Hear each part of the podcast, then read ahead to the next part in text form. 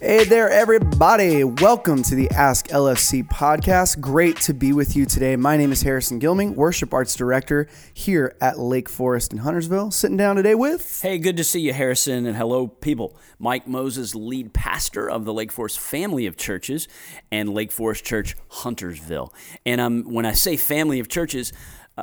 that's our subject today is church multiplication or church planting. It's something that if you've been around Lake Forest Church for a minute, you've heard that this is something unique to us, something that that God has placed a burden and a capability on us to plant new churches. So we're going to talk about that a little bit. We're going to actually get an update from Pastor Byron Davis. If you've been a long-time listener here, you've heard Pastor Davis of our partner church plant, The L. They're about our favorite church plant who's not a part of our family. I was just with him yesterday. We're going to call him. He's going to call in and give you guys an update on how their church plant is doing in a pandemic. They face some challenges. We're coming up on Easter.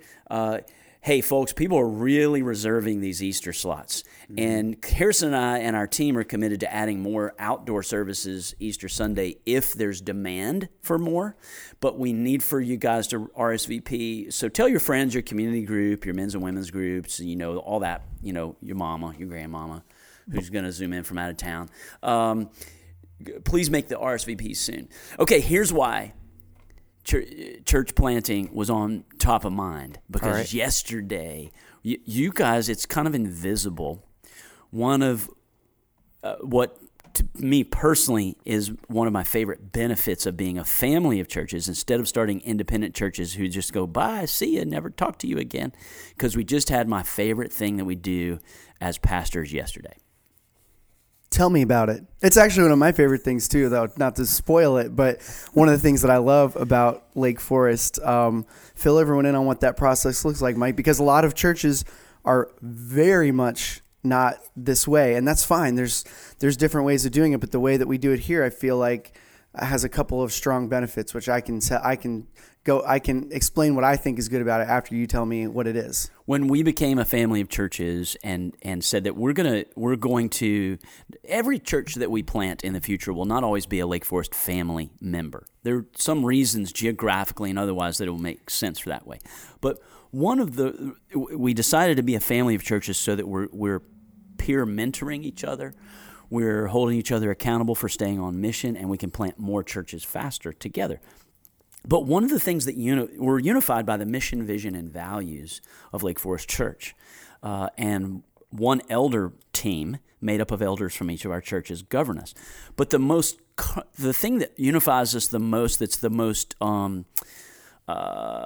visible to ministry partners, is that we all preach the same Word of God weekly. Our churches have freedom to deviate any given series, any given Sunday. But why would you? Because what we did yesterday is something we do twice a year. We had a smaller group yesterday still because of the pandemic, but we met outside at a beautiful lake environment provided by one of our ministry partners. And it was the lead pastors and assistant pastors of each of our family of churches. So... with the exception of Davidson this time, since they're starting to make up their own model. And we're out here on this patio all day, and you know what we were doing, friends? Like, I get to be with not only myself, Jeff Cook here at Huntersville, Cammie Howard was there, but I get to be with that stud young pastor, Aaron Gibson, at Lake Forest Westlake, with Terrell Huntley, our newest U City pastor, who brings a totally different perspective. Victor Leal, who brings a growing up in East LA perspective. And we tear into what Word of God do the Lake Forest people of God and their unchurched friends need to hear in the next 6-month period. Now, it was easy yesterday because we've already defined the Bible in a year. But we were breaking the rest of the year into series, emphases, noting the grand opening day for Westlake's new building. We're going to treat that like a big deal here at Lake Forest Huntersville, noting the likely launch date of LFC U City. But we come to Harrison. This time was a little unique because it was pastors only. We the new assistant pastor at Westlake was there. He just moved here, Bob, yep. From Iowa.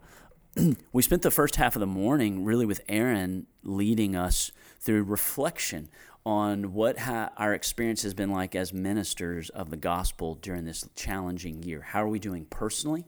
What are we learning? He asked a really good question. How are you doing staying in contact with the Holy Spirit? What practices have... So here we are. These are the ministers that I most respect in this area, quite frankly, and we're peer mentoring one another.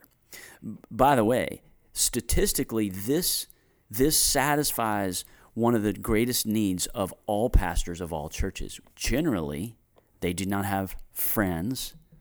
Generally, they do not gather with peers and colleagues to talk about the deepest parts of their work and their life. And new church planters 100% report feeling alone. That will never happen in Lake Forest. So we spent the morning, how are you doing? Oh, and we also talked about what are you learning about the craft of preaching, preaching through the Bible this way. We had an outstanding, Aaron brought some really great quotes from some other notable preachers. I mean, it was a learning session. It was a spiritual growth session. We prayed over each other. And then in the afternoon, we broke the rest of the year into series. It's one of the things I love best, that we share the Word of God is one of the most unifying things among our family of churches.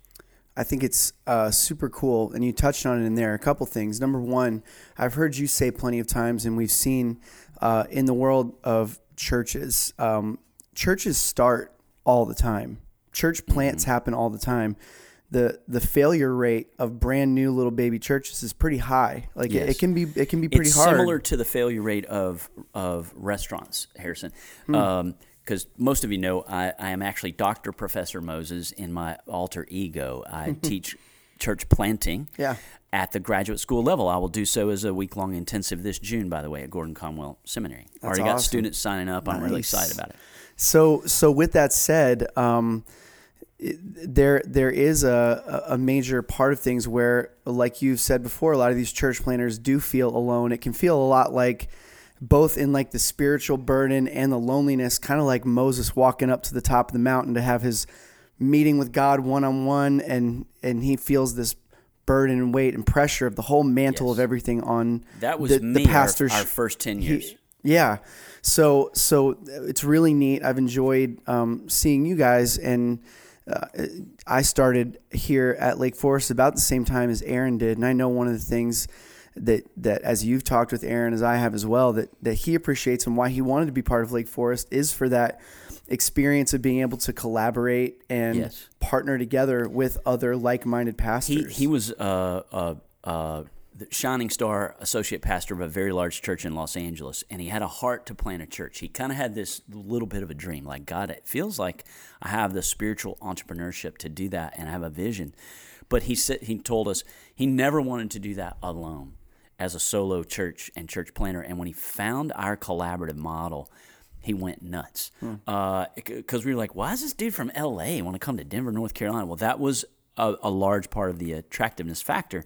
And now we love leading this together, and that's, I think I mentioned last week, we're co-writing. I'm leaving here to go to his office where we'll finish co-writing our Easter sermon, which is just a joy to collaborate. So you talked about the failure rate of new churches. So one of the reasons we do this as a family of churches is we try to take off the table some of the key top reasons that church plants fail. One is the church planter. This is in no... first of all, the top reason that church plants fail is when the church planting pastor, the lead pastor, and their spouse, be it male or female, husband or wife, if they were not equally called. Now, Angie and I had to deal with this. Angie's like, equally called? I'm not... This is not my job. They're not hiring me. I'm just going to be a ministry partner and keep babies and go to book club and be in our community group, which is what she does, and a lot of other things. She volunteers with Caterpillar Ministries, a lot of things. But it means, are they equally called to a life of ministry and a lifestyle of ministry? Because church planting is very difficult to do and succeed at. There will be stress. There will be let down. There will be uncertainty. And when that stress comes, if the spouse is not equally called, like, God led us to do this, however they heard that, then the marriage cracks or the church cracks. Another top reason church plants fail is not properly resourced financially. Mm-hmm. And any of you business people will know that's a top reason for startup businesses failing, not capitalized properly. Well, we take care of that because of the generosity of Lake Forest Ministry Partners. 3% of our funds of all of our churches goes into the church multiplication fund, and we don't start a new church until that fund has built up, and that church planner is not worrying about money. Now, 3 years in, they better be worried about money. That's when they're expected to, new giving in the new church, meet their monthly overhead, if you get my drift there. So we have proper motivation on them, but we capitalize it really well with God's capital. Another frequent reason for failure is, that alone factor that we mentioned earlier. Yep. Mm-hmm. That is... So those are three. Oh, the other main reason is that a church planter, people were so fired up to plant a church, or your assistant pastor in your church, everybody loves him, and he or she says, I feel called to plant a church, and they just do it. If the church planter has not been properly assessed, and there's a very specific, rigorous process that we go through that's standard, by the way, to assess, is this really the career giftedness of this person, both spiritually and just humanly? Like, are they, and if I have to ask one question, if somebody's sitting across the table from me, and this happens quite often, the pastor will go, you know, I'm wondering if I'm called to plant a church, and somebody said, go talk to Mike Moses, and I'll sit down with them over a plate of barbecue, and I'll say, listen, if I just ask one question, it's this. What's your track record of starting ministry, small or large, mm-hmm. in your ministry experience, and it showing fruitfulness, and eventually other people owned it as their own. They're like, this is my ministry, and it kept going even without you. Hmm. That's the number one question, and that's how I knew I was a church planter. I was an assistant pastor in a fast-growing church in Memphis. And it was growing so fast, and I was in charge of so many ministries that I just had to start a butt-ton of ministry. I started and led worship at a Saturday night service. I started a young couple's Sunday school class. I started a Monday night 20-somethings group. Hmm. I started another youth group. I did all that in about 2 years, and I didn't even think of it as starting. And so then a couple years later, as I was... Angie and I were feeling untethered to being an assistant pastor, and I didn't know what was next. I started learning about, if there's different style, God gives you different types of giftedness. Oh, if mine is entrepreneurial, the startup kind that also casts the kind of vision that other people take ownership and are like, oh, I want to be part of that. I want to make that happen. That maybe church planning would be for me. And I went through the assessment process, and through that, God confirmed this was our call, and blah, blah, blah. Here I am. Except I couldn't let go of it. It's like I'm a one-trick pony, Harrison. As long as I'm lead pastor here, I'm at my highest function here in Lake Forest when I have one or two startup projects internal to us every year. Yeah. And I know what those are right now. But then God... because we were a church plant, and now we have competency at this, and it's my ability. When we got to a certain size of people and funding, we had to face a big question here. That was about 2009, 2010. And let me frame that question this way. I'm going to make it a big fat question for you. If you, Mike, would put on your lead pastor hat for a minute and think about being the lead pastor of one church at one place. So here's the question. Planning a church is costly in a couple ways. It's costly in cost. You mentioned that, mm-hmm. helping to financially support a new little baby church. It's costly in terms of people. A lot of churches, it's just easier once you build your first big room that holds 500 people, you fill that up, and you got your blueprints ready for the next big one that's going to fit 3,000 people, and then you pack that one up, and that's the goal. When you have a new baby church that you're planning kind of from the heart, a lot of times the people that are part of your current church will grab onto that vision. They'll go, oh, I want to be part of that one. So for you as a lead pastor, considering the cost all on this side of the balance sheet over here, what is it that drives you to say, no, you know what? Doing it is worth it because of this. Mm. And one of those costs is we made the decision in 2009, the elders and pastors and I, we're not going to now go build a 3,000 seat auditorium. We're going to start new churches hyper-local to where people live. And this is not the biggest cost. I'll answer your question. One of the costs for me is I hear this little voice in my head. So-and-so's church grew to bigger than Lake Forest Huntersville. Mm-hmm. And I think about that, Harrison, in my flesh. I'm like, man, would we have? Should we have? And then I just have to put that off, and I put my eyes on these church plants and their incredible fruitfulness. There's now over 1,000 people at them, and then that'll change again. The biggest cost for me. Did you say the biggest cost or why? Well, Oh, you said why. But yeah. I am curious, though, because I have an easy answer to that. Okay, then what's the answer to that part? Because the spread of the gospel for 2,000 years has had the leap of it, the real multiplicative movement of the gospel to where it's the majority religion of billions of people in the world today. It is the largest religion around Jesus. Is because new churches were started, village to village, town to town, people group to people group, across this sea, across that ocean. It's not just it's wonderful when a new person here at Lake Forest comes to faith in Jesus. We celebrate that. That's like our biggest win, and we're going to baptize some people this Sunday.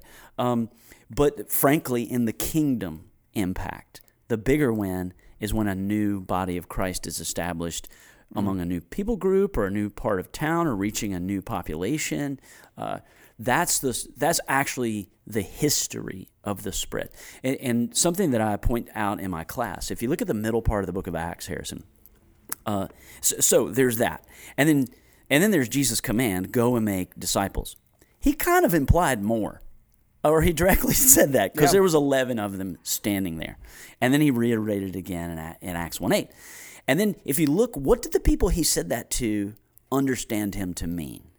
And you do that by measuring what did they do. Mm-hmm. And the book of Acts shows the spread and the planting of churches all around the known world in the first generation of the church. And it's really interesting. There's this exegetical insight in the middle period of the book of Acts. It'll talk about Paul and Barnabas. They went, so it's very famous, and most of you guys listen to the podcast, you know your Bible pretty well. It's very famous. Paul and Barnabas went on 3 different missionary journeys, but they were church planting journeys.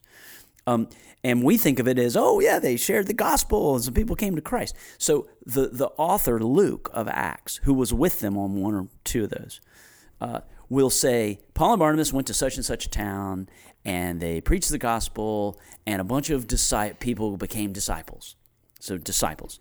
And then it'll say, on their way back, they visited that town again. They visited the church to equip them further. So disciples, plural, equals the word church in the book of Acts. That you guys can have fun looking that up if you question me on that. And it's that is stated more than one time. So whenever disciples are made, then that is a church, and they would appoint leadership. Mm-hmm. And so that's what the people who heard Jesus say, go and make more.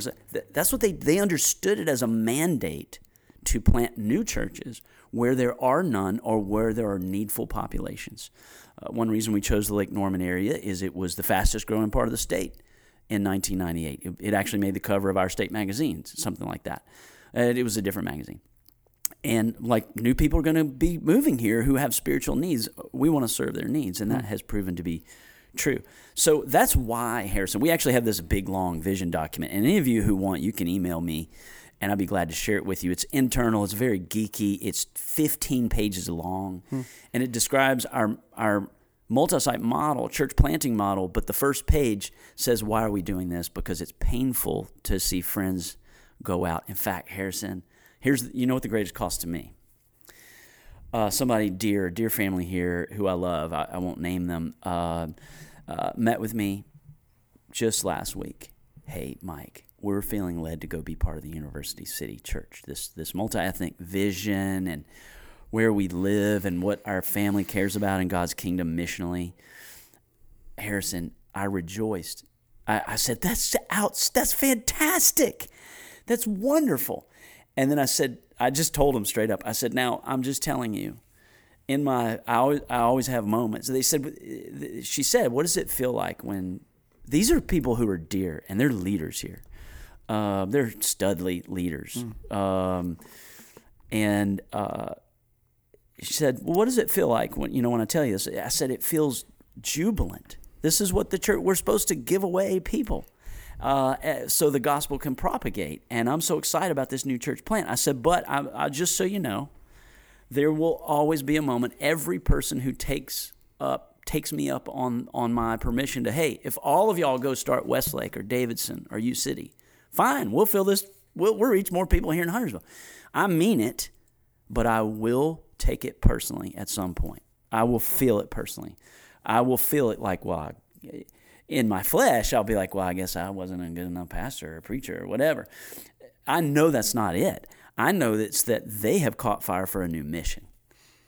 Well, it's also neat to see, and we've seen this borne out over years here at Lake Forest, here at Huntersville, and watching this happen is it's one of the coolest things about being this kind of church is that when you send people like that off, there is a new leadership void in our church. Right. For you talk about, Mike says this all the time, podcast listeners, where he'll say, he shortens it, but Jesus says to make more and better disciples. So Mike always says, how we doing? Are we making mo better? Mo better. We need mo better. And one way to do that is if super awesome ministry partner people who are killing it, leadership, stay in that role here for 25 years. That's fantastic. It's also fantastic when they go step up and do that somewhere else, because then there's a space for someone to step in that would not have had that opportunity. And then there's your mo better. That is well said, Harrison. That's exactly right. And I actually have a specific family in mind that I'll say to my seminary class or whenever I talk about church planting about one reason why you should give people away. And when we do it geographically, so there was this one family who had come here to Lake Forest Huntersville for some years. And they kind of sat in the back. And every time that I would look everybody in the eye and go, hey, following Jesus is not a solo sport. You'd be in a community group, read your Bible, all of that stuff, go on mission. They would just sit there and be like, nah, not doing that. You can, they just got used to hear me say that, and they're like, nah, we're just kind of showing up in the back row. Well, I didn't realize one of the reasons for that.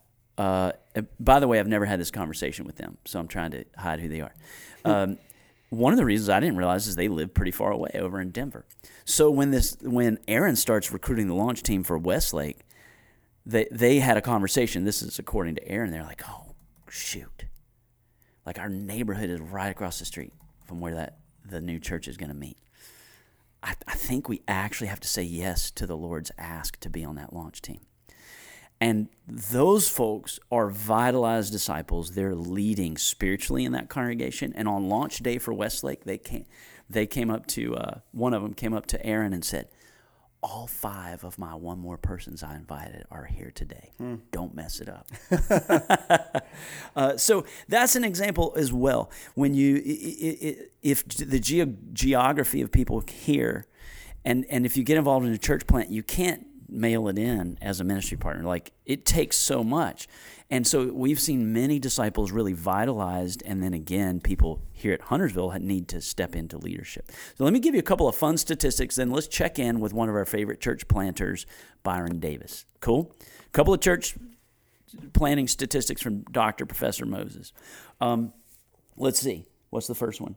Oh, one reason why we do it the way we do it. Harrison, church plants that start up as a daughter church of an established, healthy mother church succeed at twice the rate of other church plants. So, boom, that's why we do it the way we do it. Yeah. We believe in data. In my industry, data explains how the Holy Spirit most normally works in North America. That's how I think of it. Secondly, when you do it as a multi-site, there's another factor of success even higher. And when I say their survivability is double, also their numerical growth after 3 to 5 years.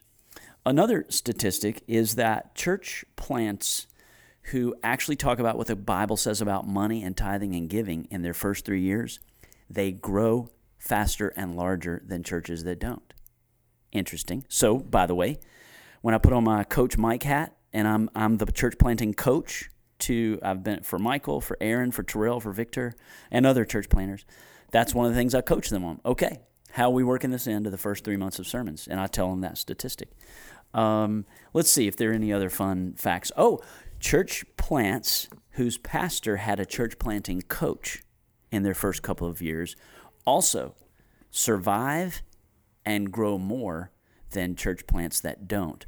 I think that factor is about a factor of 25%, if I recall.